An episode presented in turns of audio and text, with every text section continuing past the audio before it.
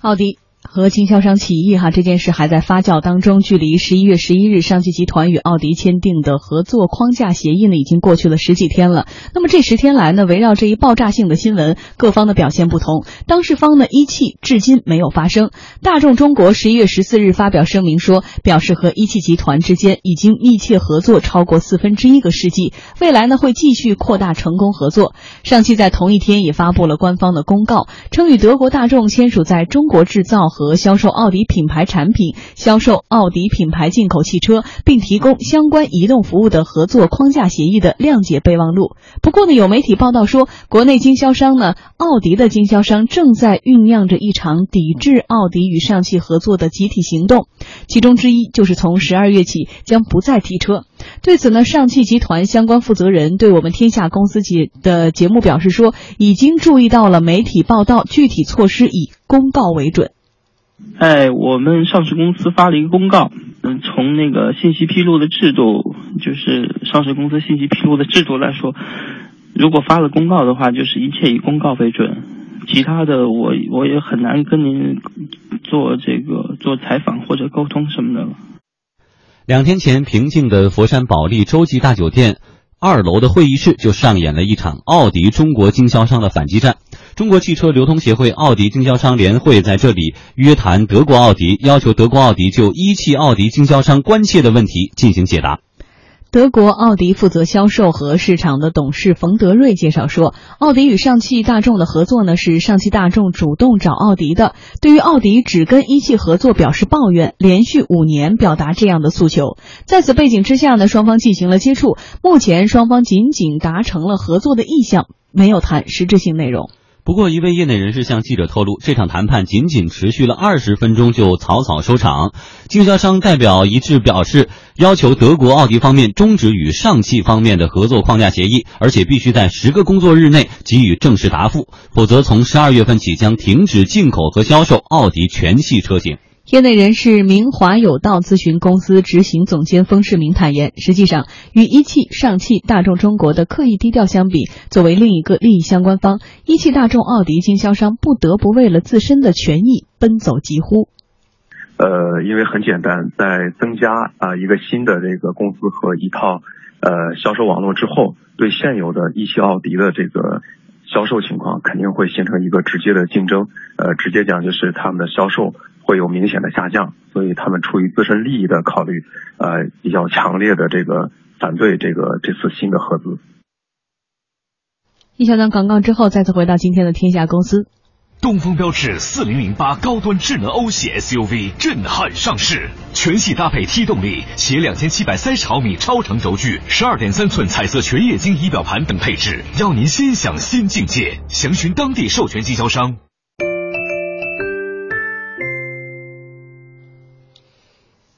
其实我们以前说到经销商都觉得有点弱势吧，然后这次事件发酵到现在，你看我们看到了多方的表态哈，呃，老曹怎么梳理这个事情的一个发展？觉得怎么会发酵到这么大的一个程度？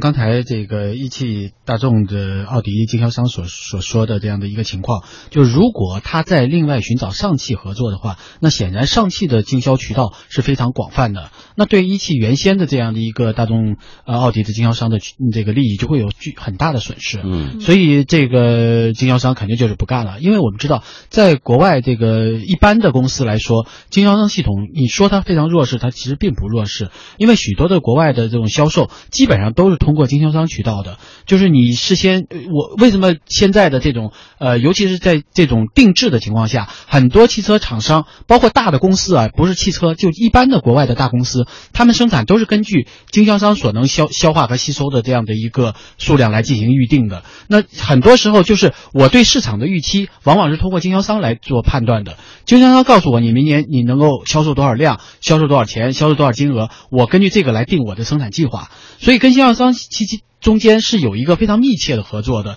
汽车尤其如此，因为我们知道像这种高档的汽车，基本上它不能够说我先生产出来一百部或者一千部，然后交给你经经销商去卖，不是的，它往往是经销商你报给我一个基本的数字，我根据这个数字来定制，按照再来制定我的这个生产规模，然后我再通过这样的一个原有的计划分配给你。那如果有其中有变动，这个变动在我来说就会应该是非常小的，以保证我没有库存。否则的话，对于生产商来说，一旦有积压库存的话，对于这种生产的再继续会有很大的影响，以及资金链的。对，所以对于这样一个经销商出现类似这样的一个行动，我觉得对大呃呃现在的这个一汽大众奥迪来说，应该是个巨大的压力。嗯，尤其当前一汽大呃这个奥迪日子又不好过，嗯，所以这种矛盾就更加明显了。因为以前奥迪在国内主要作为政府官方的采购车辆，而现在呢又要求说八项规定要求必须是国产的车辆才行，所以说呢少少了一大块的这个份额哈。那么我们继续来关注这个事态的进展。一位参与维权的奥迪经销商就告诉记者，从目前德方的态度来看，终止合作协议给予补偿的可能性很小。但是他补充说，一旦奥迪经销商能联手不再提货了，那么对于奥迪的影响呢，对方也别太小看。数据显示呢，一汽大众奥迪在中国共拥有四百三十一家经销商，还有五十二家已经获批的正在建设过程当中。统计显示，二零一五年奥迪在中国的销量取得了五十七点七六万辆的成绩，其中呢，一汽大众奥迪占五十一点五二万辆。明华有道咨询公司执行总监封世明分析，这次抵制的经销商中，很多都是刚刚建立奥迪销售体系的新人。其实就是刚刚讲的，如果上汽和奥迪合作，呃，开始在新的销售渠道，呃，卖这个新的奥迪的车型的话，肯定会对现有的这个一汽奥迪的经销商，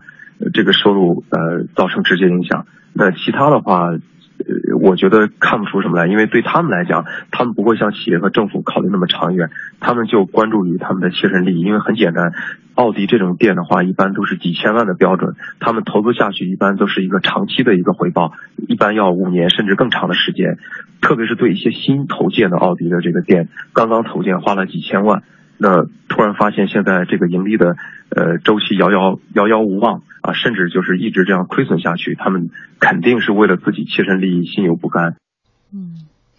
那我们看到啊，其实刚刚因为有这个广州车展哈，相关的这个德国大众汽车的负责人也说了，说其实奥迪和上汽的合作对一汽、一汽大众其实没有丝毫的损害。然而可能并不是这样，所以就因为动了可能这里经销商的这个利益的蛋糕，大家才这么的激愤。我们来分析下这个事态有可能发生的这个进展哈，嗯，就是如果真的他们合作了，经销商不提车了，对于奥迪会有怎么样一个致命的影响？那么另外一个角度说，呃，因为他们之前经销商卖的不好，所以我们现在选择更好的经销商。虽然他们官方的说法是说，是我们对于未来中国市场对于奥迪或者是奥迪高端车的这个需求量非常大，所以我们要发展更多的经销商体系啊，所以才有了这样的一个选择。不论哪种说法吧，如果是这样的发酵下去，这样对峙着，谁可能受到损失更大？嗯、如果这种对峙的话，我觉得对于呃呃，应该说对于大汽大众汽车、奥迪的这样的一个影响会更大一些。嗯呃，但是我觉得这里面确实会有一些分化的。你比如说经销商，他有因为他真的能抱团吗？对，能抱团吗？再有一个老的经销商是不断能够拿到补贴的，如果有这样的补贴在，那显然就是他其实就觉得影响没有那么大。即便你跟上汽合作了，至少我的这个利益还是能够有初步基本的保障的。再加上这几年的这个所谓的补贴，使得我在这个销售大众汽车一汽奥迪的时候，并没有太大的损失。嗯所以我觉得，而且现在如果按照现在的这个呃奥迪的这个说法来说，它可能会更生产更多的高端的车。那它通过不同的渠道，因为我们知道经销商管理是一个非常重要的，对于任何一个公司来说都是非常重要的。嗯它会通过不同的产品线来保证自己的这个经销商的利益能够能够维持，因为。得罪经销商或者说伤害经销商利益，显然对他的利益也是有损害的。所以对于公司来说，他会平衡跟经销商之间的关系。那这个平衡肯定有很很多的办法，比如说通过补贴，比如说通过地区之间的这种配重新调配，比如说通过这种提款提呃付款和提车之间的这个时间速度，包括我们新车型的这个推出，特别是不同型号的这个产品线对于不同经销商的影响，这其实是一个非常复杂的一个管理体系。那在这个管理体系来，呃，这个我觉得，因为大众奥迪应该是一个非常成熟的一个呃经销商管理体系，所以在这个方面，我觉得他会有所考虑的。但是对于新进的，就像刚才说的，对一些新进的这种奥迪的经销商来说，他会觉得说，你看我刚刚加入，你就要分流，呃我的补贴我也没有多少，我原先的销售也没有真正的上去，我对市场的培养还是要一个过程的。那突然之间你又分流了，对我来说肯定有很大的影响。所以我觉得这里面是有具体的不同的情况的，需要这个互相之间来妥协。嗯，所以事态怎么发展，我们天下公司会持续关注。